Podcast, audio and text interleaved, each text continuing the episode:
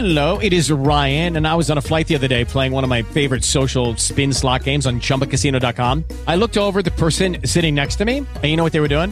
They were also playing Chumba Casino. Coincidence? I think not. Everybody's loving having fun with it. Chumba Casino is home to hundreds of casino style games that you can play for free anytime, anywhere, even at 30,000 feet. So sign up now at chumbacasino.com to claim your free welcome bonus. That's chumbacasino.com and live the Chumba life. No purchase necessary. Group. Void were prohibited by law. See terms and conditions. 18 plus. Hello, it is Ryan, and we could all use an extra bright spot in our day, couldn't we? Just to make up for things like sitting in traffic, doing the dishes, counting your steps, you know, all the mundane stuff. That is why I'm such a big fan of Chumba Casino. Chumba Casino has all your favorite social casino style games that you can play for free anytime, anywhere with daily bonuses. That should brighten your day a little.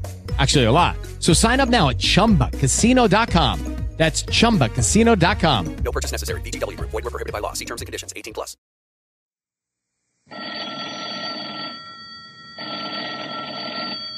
Calling all detectives. One thief at a time is bad enough. But when a detective finds himself at a convention of criminals, then he's really in trouble. That is the situation on this page from my casebook. The casebook of Jerry Browning, private detective. The most important thing a private detective like me, Jerry Browning, learns is to be in control of any situation. I was in one of the convention rooms of the Fowler Hotel because an hour earlier somebody who didn't tell me his name phoned and hired me to keep a protective eye on the people attending the Flour Millers convention. Pardon me, sir. Is this your watch? I glanced at the watch a benevolent looking gray haired man was holding out. It certainly was my watch. Uh, yeah, thanks. I took the watch, shoved it back into my pocket, and melted into the crowd. Fine thing. A detective hired to protect a convention and getting his own pocket picked. Uh, excuse me, did you lose this? I blinked as another man offered my watch to me. Yeah, I guess I did lose it. Where'd you find it? The man smiled, patted my shoulder. Don't give it a thought, my friend. I grinned ruefully, took the watch. This time put it carefully into my trouser pocket. No two ways about it. I had to find somebody in charge. I stopped a portly little man ambling by. Uh, can you point out to me who's in charge of this convention? Sorry, son. I, I just got here myself. Started to walk off, then turned back to me. By the way, uh, isn't this your wallet? I snatched the wallet, closed my fingers over his wrist. Yes, it is. And what's more, I think you just lifted it.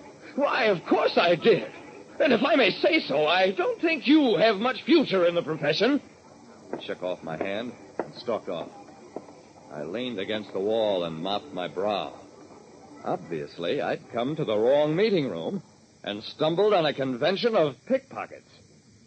Hired to guard a convention, I entered the wrong meeting room and found myself in the midst of 50 pickpockets. My first impulse was to get out of there and yell for cops. Then I thought better of it. These men weren't bothering anybody. The cops could have no reason for arresting them. But even if there was nothing I could do about it, I did have the chance of a lifetime to watch pickpockets practice on each other.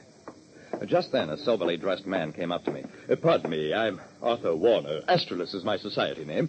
Do you know where I might find the house detective? I gave him a suspicious look. The house, Dick? What for? I uh, hesitate to say this, but I'm afraid there's a thief among our number. I'm a diamond dealer. A packet of stones has been taken from my pocket. Very funny. Very, very funny, Mr. Astralis. But don't think you can distract my attention. Go work on somebody else. I leered at him, turned him around, and pushed him back into the crowd. Then I took my watch and my keys, put them into my inside jacket pocket along with my wallet, and started across the room. A tall, bearded man clutched at my sleeve. May I give you a demonstration of a new device that is absolutely detection proof? You certainly can. The bearded man took a handkerchief from his pocket. Now watch this. Notice that my fingers are wide apart and motionless. He held the handkerchief lightly between thumb and forefinger. No! Couldn't believe my eyes. The handkerchief had vanished into thin air. The bearded man pulled up his coat sleeves. Not up my sleeves, you notice. This device makes use of none of the usual methods. I'll uh, sell it to you for $100. I glanced up, noticed that a group of men had surrounded us. One of them was Arthur Warner, who'd given me the line about being a jeweler. He stepped forward and pointed at me. That's the man. I looked around at the circle of angry faces. One private detective among 50 pickpockets. Not so good. An elderly man stepped forward. Sir, nobody here knows you. If you are one of us, a, a recent member perhaps, kindly tell us your society name. I glanced in the direction of the door, a good 30 feet off. The door is locked, young man. I jammed my hand under my jacket and grabbed for the revolver I always carry in my arm holster. Behind me, a voice said, I have your gun. I shrugged, dropped my hand. Okay. So you got me. But the room clerk downstairs knows me. He saw me come in. And if he doesn't get a report from me pretty soon, he'll figure out I'm in trouble, and you know what that means. The old man looked perplexed. You work with the room clerk? I saw that I was getting control of the situation. Not only the room clerk, but the house stick as well. Warner looked shocked, then incredulous. This is preposterous. The man is a thief and a liar. And I suggest we call the police at once. I couldn't believe my ears. The police? You're going to call the police? Certainly. Why shouldn't we call them? But, but you're all pickpockets. How dare you?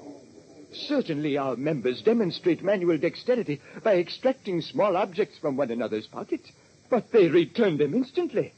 I will have you know, sir, that not in forty years has there been any actual theft at a meeting of the Merlin Magician Society. Magicians? The thing would have been funny if it hadn't been so serious. Gentlemen, I, I can explain everything. I'm a private detective. The voice behind me said, So he is. Here's his badge and his license. In his wallet. I ignored that. Never mind about me. The fact still remains that there's a thief in the room.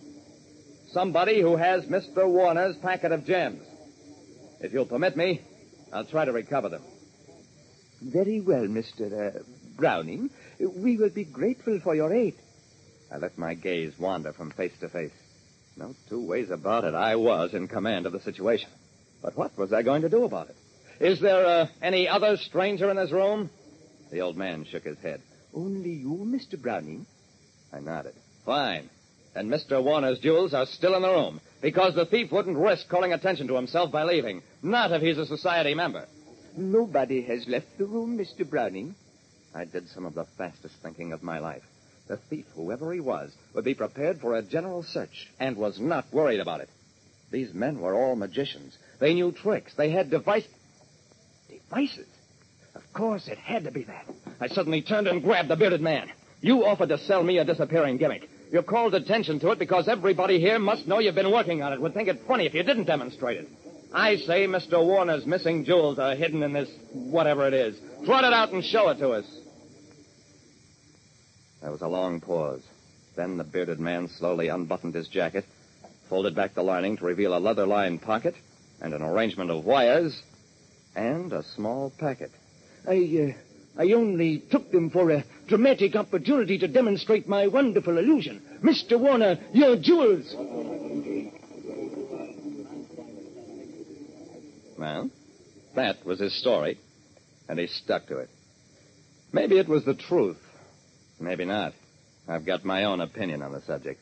Anyway, they let him go rather than expose the Merlin Society to scandal. As for me, I got $50 as a reward from Arthur Warner, plus a life membership in the Merlin Magician Society. Brownie is my society name, in case you're interested. Like I said, it's important for a detective to be in control of the situation. But when he's working with magicians, he's got to be careful he doesn't wind up losing everything else. Listen next time to Calling All Detectives, mystery drama, mystery quiz, and a chance for you to match wits with yours truly, Jerry Browning, private detective.